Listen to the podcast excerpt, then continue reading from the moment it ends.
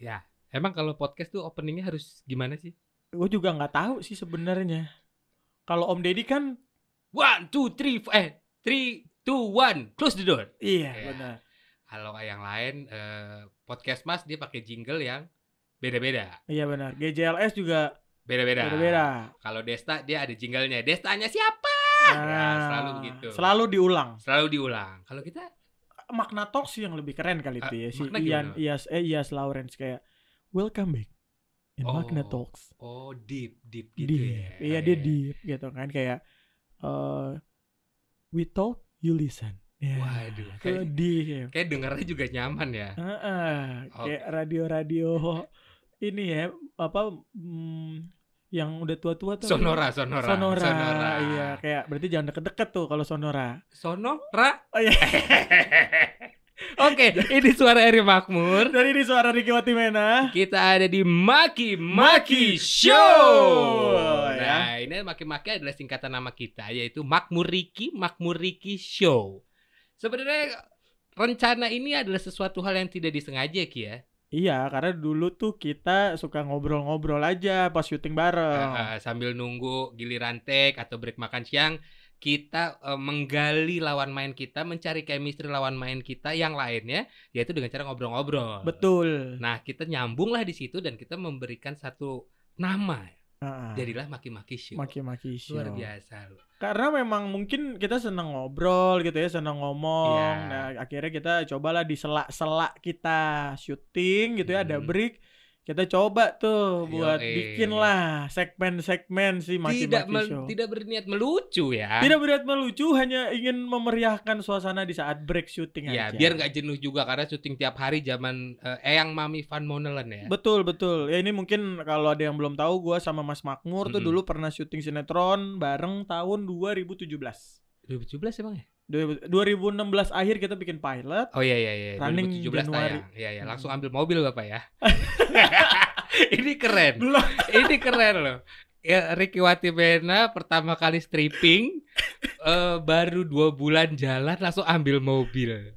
Padahal itu belum tahu bakal panjang atau enggak sinetronnya. Keren banget. Mobilnya baru, plat nomornya 0122.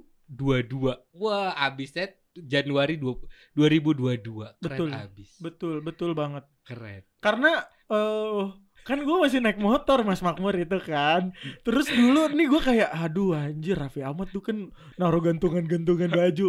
Kan, maksud gue kalau untuk main sinetron lu udah duluan lah ya. Iya. Lu pasti udah ngerasain tuh ya naruh baju banyak, sepatu banyak di mobil. iya, iya. Gue tuh kayak kayaknya pengen nih ngerasain itu. Jadi tolak ukur ukur lo Raffi Ahmad. Raffi Ahmad karena gue ngerasa kayak anjir keren nih kalau jadi pemain sinetron ya. Ah, Gue iya, gue main iya, iya. Wah keren nih jadi pemain sinetron Pasti udah harus nyiapin baju banyak sepatu banyak jadi eh gue ngeliat info infotainment infotainment kan kayak iya nih kamar gue rumah gue udah pindah ke mobil Iya, iya, karena iya. gue tiap hari syuting stripping gue harus tidurnya di mobil Heeh. gitu kan wah kayaknya gue udah bisa nih Enggak, cuma yang, yang gue pertanyakan kalau Raffi Ahmad kan Alphard gitu ya. Naruh baju, sepatu, tidur enak loh. Mobil lo kan Brio ya. Brio kecil si muat banyak tuh emang Kok haming nih? Hmm. Kesenggol nih tadi kagak. kegedean kayaknya deh tadi Enggak, tadi kagak ada. Hmm. Ini ada kan lo? ada coba cek Tuh. Kayak kegoyang tadi gara-gara kegoyang meja. Nih nih udah deh. deh. Ini nih nih. nih. oke Oke. iya Baik. Iya, bukan patokan gue Raffi Ahmad sih. Raffi Ahmad eh, patokannya mobilnya kan Alphard. Iya iya. iya. Gue Brio. Iya iya. emang agak beda sih.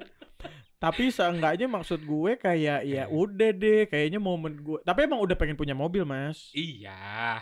Udah pengen udah pengen punya mobil. Iya boleh. Gue tidak tidak mempermasalahkan keinginan lo pengen punya mobilnya. Iya. Tapi gue sebel sih sama Raffi Ahmad. Kenapa? Tolak ukur orang eh, awam terhadap pemain sinetron lah atau selebritis atau pekerja entertain itu tolak ukurnya Raffi. Padahal honor kita kan tidak seperti Raffi ya. Bener. Orang pasti mikirnya, wah, Eri Makmur kaya saudara-saudara di kampung nih. Karena apa yang mereka lihat tolak ukurnya Raffi Ahmad.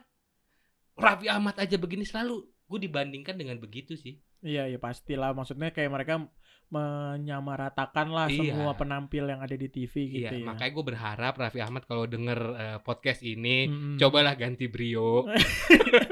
biar cobalah pakai Avanza. iya biar ekspektasi orang-orang itu nggak jadi tinggi banget. Iya. Kalau dia Raffi Ahmad pakai Brio atau pakai Avanza, impactnya ke kita loh Ki. Bener sih. Iya dong. Coba tolong jangan jalan-jalan terus. Iya. Iya kan?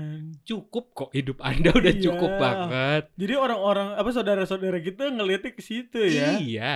Lo ngerasain dong tolak ukur ngerasain. dibandingkan dengan mereka-mereka the sultan-sultan itu dong. Iya iya iya.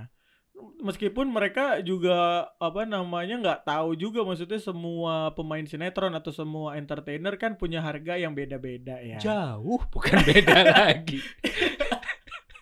Iya kayak Iya, jauh. jauh. Ya, meskipun siapa tahu kan kita bisa ada dong di posisi itu. Tapi gue janji sih dalam hati gue nih someday gue seperti Raffi Ahmad Mm-mm. dengan bayaran dan eh, pekerjaan yang banyak gue nggak mau beli Alphard.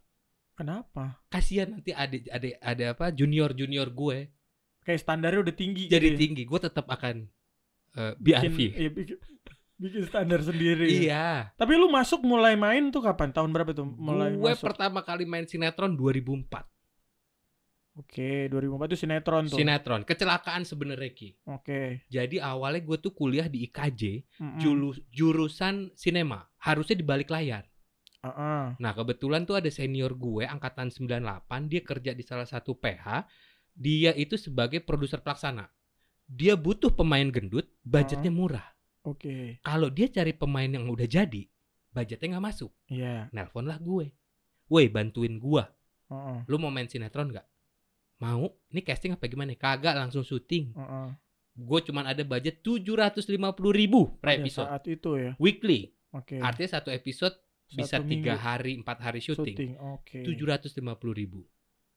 Ini nggak langsung, eh langsung syuting kan nggak casting kagak, udah besok syuting. Tapi lu nggak ada apa basic acting gitu dulu? Ada, Oh, ada. udah ada. Jadi gue di kampus itu ikutnya UKM, un- Mm. unit kegiatan mahasiswanya teater. Oke. Jadi tahu lah gaya-gaya berakting tuh gue tahu lah. Mm-mm. Beberapa kali sempat pentas. Oke. Jadilah dari situ gue nggak ekspektasi bakal panjang ya. Ternyata peran gue nih ada setiap episodenya sampai 26 episode. Judul apa itu Mas lu? pertama? Big is beautiful. Big is beautiful. Kalau lo mau lihat sekarang ada di RCTI Plus. Gokil. Gokil. Itu 2004. 2004. Gue kemarin sempat nonton lagi ya. Heeh. Katro banget acting gue. Iyalah pasti kan ada perubahan dong. Iya, ini ja- ya Nora lo lihat deh. Tapi kalau nggak ada Eri pada saat itu kan nggak ada makmur yang sekarang kali Oh ya. iya, iya itu Iya. bagian dari proses Bagian ya. dari proses. bagian dari proses. Gua nggak tahu kenapa. Gue sih ngerasa sekarang acting gue cupu ya. Cuman pada saat itu itu dua episode lagi mau kelar gue dapet tawaran lagi. Oh itu berapa episode akhirnya? 26. Jadi di Lumayan ya. ep- 24 episode 24 gue udah dapet tawaran lain yaitu 1001 cara menggait cowok. Gokil juga. Gokil, alhamdulillah. Alhamdulillah. Alhamdulillah. Jadi nggak ada apa eh, sebelum lu dapet tawaran di telepon sama teman lu itu kan lu tadinya mungkin maunya bekerja di balik Di layar. balik layar. Begitu nyemplung di situ, ah, hilang apa masih tetap ada tuh lu pengen di balik layar? pengen pengen di balik di balik layar tuh pengen cuman pada saat itu itu belum habis ada lagi habis itu ada lagi Oh. jadi akhirnya udah kuliah gue berantakan Oh gitu. Oh, kuliah itu bukan berantakan. di akhir atau lu udah lulus ya itu ya? semester tiga Wow, masih muda sekali. iya baru dapet dasar-dasarnya doang Iya iya iya iya. Tapi akhirnya kelar nggak? enggak Oh. dong Pa- pakai ditanya loh Iya nggak apa-apa. Iya. Yang penting kan sekarang ya Iya. teman-teman yang melihat Eri Makmur ya. ya. biasa saja Oh gitu itu ya. ceritanya ki Oh, akhirnya kita bertemu lah tuh. di 2016 ya kita bikin pilot bikin pilot. Iya, dengan manusia sombong yang gua ajak ngomong nggak nyaut. Nggak gitu dong. Lu kenapa sih? Eh, bukannya sombong. Iya. Ini ini balik lagi nih ya. Hmm. Tadi lu bilang lu dari 2004. Gue juga baru masuk dunia sinetron 2016. Itu aku pertama ya? pertama. Eh, yang Mami Van Monelen tuh pertama. pertama. Sebelumnya gue udah pernah di apa dijadiin bintang tamu gitu di beberapa sinetron MNC Ah. waktu itu kan. Tapi udah cuma sesekali sesekali. Oke. Karena kan dulu gue memang nggak ada kebayang gue mau di dunia acting mas, gitu kan. Stand up aja. Udah tok stand up, nge-MC, nge-host, udah itu Ah. aja zona nyaman gue. Nah begitu dapet tawaran, gue bilang ini casting gak? Karena gue paling males casting karena gue udah pernah casting Iya, kan. iya, iya. Dan iya. gue ngerasa kayak bukannya gue nggak mau ngikutin proses, tapi kayak ngerasa kayak kalau casting tuh gue kayak gak nggak pede. percaya, ah, nggak percaya diri kayak ini deh, mending lu ajak gue langsung main, gue Ah, pasti ah, bisa. ah. Tuh pasti selalu kayak gitu Iya, nih. iya, iya, iya. Siapa pun pasti ngerasain deh teman-teman yang baru pengen casting kayak udah gue gak usah di casting deh, gue kalau ini pasti bisa. Itu tuh egonya Bener. seorang entertainer yang kayak Tapi bisa. memang kadang-kadang dunia percastingan itu tidak selamanya menyenangkan sih. Gue berapa kali dulu sempet casting dan ternyata yang jadi saingan gue ini orang-orang udah jadi semua. Oke. Jadi kayak mereka tuh menu-menuhin file aja. Gue Iya. juga merasakan hal itu. Akhirnya gue, aduh ngapain sih casting-casting segala. Gue gitu sih. Iya, meskipun kayak buat filingnya mereka ya. Iya. Gitu. Akhirnya gue pas dapet ditelepon sama manajer gue waktu itu si Rahman, Rek main ya di sinetron. Ini yang Hmm. Mami Van Monelen ceritanya ini eh eh, yang yang ngerjain itu sutradara yang dulu bikin yang Mami Sule. Awas ada Sule. Awas ada Sule. Jini oh Jini. Jini oh Jini. Oh gitu. Wah, gue pernah nonton tuh. Iya, iya, iya. Ada namanya Pak Cuk. Oh gitu. Iya. Tapi ini gue di casting enggak lu langsung masuk. Lu langsung main. Keren. Oh. Makanya bisa langsung beli mobil. Padahal honornya belum turun yang itu. Emang ya udah deh gue punya tabungan gue DP-in aja di mobil. Nah habis itu udah tuh mas Eh. Gue pilot kan tuh Gue Iya. ketemu sama lu pilot ngobrol Iya. Dan gue gak tahu Enggak, lu nggak ngobrol. Eh, gua, maksud gue gue gak tahu tuh pilot itu apa Ah, Gue kira tuh udah langsung tayang pilot project itu adalah kalau buat teman-teman yang belum tahu, pilot project itu jadi kayak bikin demo dulu satu episode, nggak nyampe satu episode ya setengah ya waktu itu ya. Iya iya Setengah episode nanti di previewkan ke pihak TV. Mm-mm. Kalau pihak TV oke, barulah kita running syuting fullnya kayak gitu. Iya Nah di situlah gue bertemu dengan sosok Ricky Watimena yang sering gue tonton di Suca satu. Iya betul Itu gue nonton banget tuh. Lo, eh, Lolo. Pandu, Lolo, Mas eh, Dalifa Musdalipa, Cemen, Cemen. eh, Ipul. Ipul betul Tahu kan gue nama-namanya? Bener-bener Gua angkatan penonton. pertama tuh Angkatan pertama gue nonton karena lagi nganggur pak waktu itu. Oh belum ada syuting apa-apa ya ada apa pengangguran. Jadi malam-malam nontonnya itu. Bener-bener Dan gue penikmat stand up. Gue sangat menikmati dan gue sangat suka nonton stand up. Oke Ketemulah sosok, ih ada Ricky Watimena depan gue. Mm-mm. Gue sapa dong, Oke tapi tidak disapa balik. Eh, bukan bukan masalah gitu, Mas Makmur. Karena Ih. gua kan ngerasa ini gua nggak pernah ngerasa diri gua kayak wah Ricky Up ini apa enggak begitu gua masuk ke dunia baru nih dunia sinetron lu tuh jauh Enggak. di atas gue gua ngerasanya karena gua udah ngeliatin elu lu udah yang bisa jadi apa scene stealer banget gitu ya orang bisa lucu kalau ada lu di situ Hmm. dulu tuh gua kayak gitu mas makanya kacamata gua kayak aduh Enggak, tapi emang lo nonton Awas Ada Sule? Nonton dong Mas Makmur, makanya gue tahu lu karakter Makmur. Tahu gue. Makanya di situ kan di yang sinetron kita kan lu doang ya, maksudnya yang dari yang Awas Ada Sule ya. Ya, Ya pemain kan? lamanya yang gue yang doang. dibawa kan. Iya. Yang Mami juga beda kan, Iya. bukan si Mbak itu. Gue dibawa lagi bukan soal kualitas, Tapi murah. Kalau bawa Sule mahal, iya. bawa Kanjeng Mami mahal. Iya. Gua doang murah. Oke. Itu aja gua mah kuncinya. Iya maksud gue begitu gue masuk gue nggak tahu Mbak Sita maksudnya oh iya Mbak Sita eh R- R- RSD Rida Sita Dewi. Rida Sita Dewi ada Boris Ajeng Bokir. Boris Bokir Lolo Lol- Ay- Lolok belum ada. Kan Lolo belum ada. Ayu, ya Ayu. kan? Ada Sheila. Sheila Rive. lu bayangin aja itu bikin Viti apa keluarga yang mami buat eh, bumper, awal Bampar, ya. kan saya tidak ada kan? Kata gua oh emang saya anak bawang nih gitu loh. Tapi ya gue tuh mencoba mencairkan suasana awal ketemu sama lo Karena gue percaya yang namanya chemistry itu harus dicari di luar set Jadi ketika lo di set berakting itu chemistry-nya udah dapet Gue udah tahu maunya lu seperti apa Lu tahu maunya gue apa Kita berdialog jadinya enak iya nah gua belum tahu tuh setelah itu tuh dulu. Iya tapi yang ini cuek Saya ngobrolnya nanya dijawab "Mm-mm, Iya enggak "Mm-mm." iya Gitu. karena pertama gua masih ada rasa ketakutan tuh mas soal ekspektasi sutradara tentang gue sebagai seorang stand up komedian karena gue belum bisa shifting antara berkomedi gue Sendiri, sendiri sama tiba-tiba gue berkomedi harus kelompok sama iya, lo iya. gimana ya gue itu itu jadi kayak ada satu beban yang satu juga pengen cari teman jadi itu kayaknya lebih ke beban itu Iya, gitu iya, men- mikir mencor- mencari polanya. iya mencari pola lucunya gimana ya gitu Iya, sih iya, kalau iya. menurut gue ada faktor itu makanya agak kelihatan nggak ramah tapi tetap aku ramah kok sebetulnya Enggak, enggak, enggak. Ra- Enggak. ramah mas maksudnya ada tetap mau ngobrol nyapa Iya. Mau marah-marah juga lu pernah marah-marah sama gua itu gila. Lu Eh, tuh tapi itu udah udah beberapa kali kita Iya. ngobrol kadang ada kalimat lu tuh tidak sesuai dengan apa yang terjadi.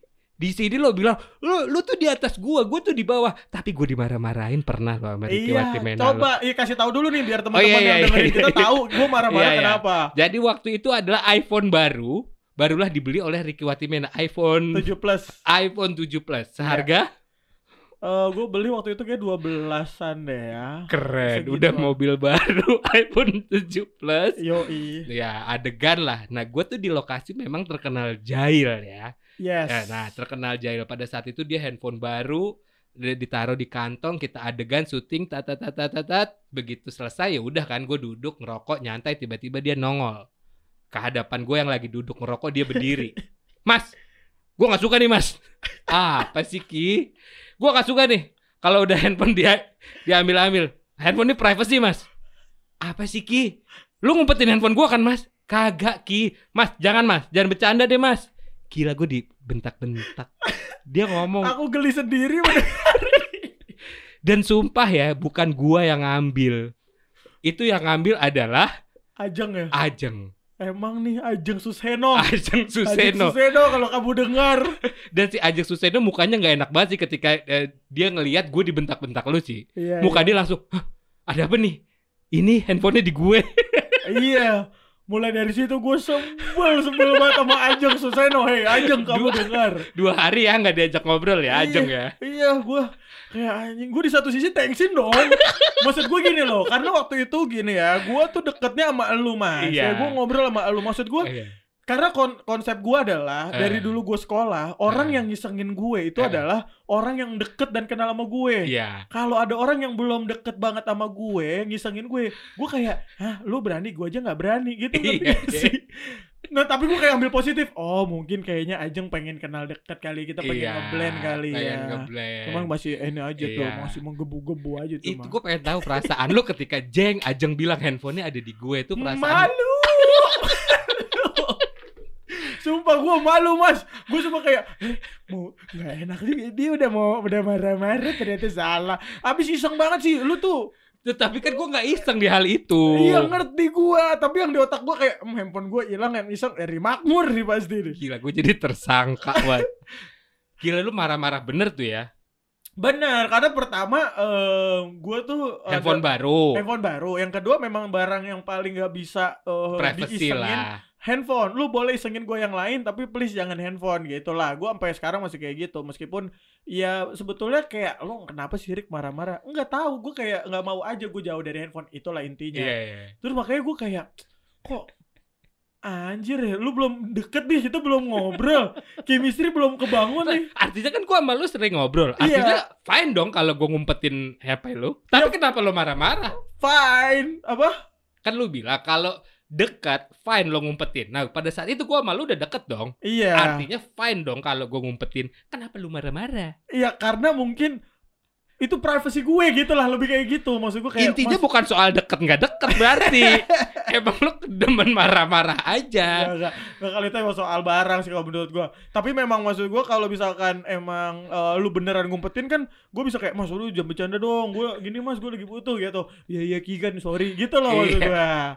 Gua. Ternyata nggak di gua. Iya, yang bikin gua makin eskalasi marahnya makin tinggi adalah si anjing. Ini kan gua lu udah lu kalau ini langsung ngaku aja soalnya lu udah ketahuan. Tapi gua nggak ngaku-ngaku. Gua makin marah. Maksud gua kok lu makin mau main dalam nih. Dan perlu diketahui, Jahilnya. gua nggak marah ya. Gua cuma cengar-cengir sambil ngerokok kan. Itu Iya. bikin lu makin gedek dong. gue berarti. makin gede maksud gue please dong jangan bercanda udah dong stop dong bercandanya Iya, maksud gue iya, dalam hati gitu tapi kok ini si orang Eri Makmur ini kok masih tetap terus mau bermain Nah. dengan polanya eh ternyata Itulah. Salah Jangan marah-marah. iya itu pesan yang bisa diambil adalah jangan menuduh Jangan menuduh. teman dekatmu Iya. coba ajak ngobrol baik-baik jangan langsung pakai nada tinggi Iya, dan buat di eh, tempat kerja ya, kerja teamwork itu yang namanya kekompakan perlu. Di di saat itu sebenarnya andai kata gue marah berhak dong. Lu udah maki-maki gua depan umum. Iya betul. Iya kan, tapi gue cengar-cengir doang. Ketika lu sorry, iya, gue iya iya aja kan. Iya Karena gue mikir kalau gue marah, ke depannya nggak enak. iya iya iya. Kita kerja teamwork. Iya iya. Itu dia buat teman-teman kalau ada masalah di kantor, diomongin, jangan bete-betean sendiri. Sama nih pesannya adalah kalau lu belum deket-deket banget sama orang, jangan diisengin. Ini lu pesannya buat Ajeng apa? Ya seenggaknya Ajeng kan jadi tahu tuh saya orangnya bagaimana ya langsung kelihatan karakternya Ibu Ajeng yang abis menikah ya Ibu Ajeng Suseno Sama Bapak polisi. sama Bapak polisi. Ini ya memang setiap orang tuh punya sifat yang beda. Kita kadang nggak pernah tahu Eh. kita pencet tombol marahnya dia tuh di mana. Iya, iya, iya, Gitu iya. ya. Ada eh, apa hal-hal yang sensitif yang kita nggak tahu mungkin kita kita ngerasanya nggak sensitif ternyata oh bisa meledak ya Iya. Gitu. atau mungkin lu pada saat itu banyak masalah apa Lagi enggak kebetulan. keluarga lagi ada happy enggak. Emang pacar aman pacar aman. pacar aman ya Emang lagi itu aja handphone baru sih kayaknya ya. Tapi itu cringe banget sih gue dengernya juga kayak Iya, geli juga ya. tapi ada hikmahnya dari situ kita semakin dekat Bener. ya kan semakin deket beneran deket bukan karena lo nggak enak sama gue kan Iya iya iya. bener-bener jadi nggak ada batas kita kan Betul. Ngeblend aja udah. dan dari situlah ada podcast ini Betul. Keren sekali. Keren banget, luar hikmahnya biasa. banyak hikmahnya, banyak Hikmahnya banyak dan teman-teman yang lain juga akhirnya jadi itu jadi jadi ngeblend juga tuh ya kita Jadi sama ngeblend. pemain yang lain kan. Iya, walaupun ada keisangan lain yang akhirnya meledak lagi ya. Iya, karena menurut gue iseng apalagi di lokasi kerja gitu ya, pasti nggak akan pernah bisa hilang kali ya. Mas. Nggak bisa, nggak bisa. Karena untuk ngilangin jenuh juga sebenarnya. Bener, Tinggal kita yang kontrol emosi. betul. Apakah kita terima dengan keisengan teman-teman ini atau kita mau marah? Heeh. Itu. Iya maksudnya itu penting juga tuh supaya dinamis aja pertemanan, Dinamis. persahabatan tuh jadi dinamis gitu. Nah, seperti halnya dengan kita, semoga podcast ini dinamis ya. Amin amin Ya, amin amin. inilah sedikit perkenalan dari saya Eri Makmur. Dan gua Rigawati Mena. Ke- yang ke depannya kita bakal ngobrolin apa aja sih ya kita tidak Iya. tidak menspesifikkan podcast kita ini ngomongin finance ngomongin sport enggak Betul. ya Aw, aw, aw, aw, aw. Pelan-pelan dong. ya kursinya turun ya Kursinya turun. maaf Kursi boleh turun yang penting kan harga jual jangan. kan tadi gue bilang gue murah apanya yang mau diturunin lagi Ya seenggaknya stabil atau naik pelan-pelan lah. iya boleh Ya kan, inflasi aja kan naik terus eh, Indonesia. ya minimal sama Ya kan siapa tahu ntar teman-teman dari stasiun TV teman-teman kita ada yang denger ya Iya, podcast iya, iya, kita.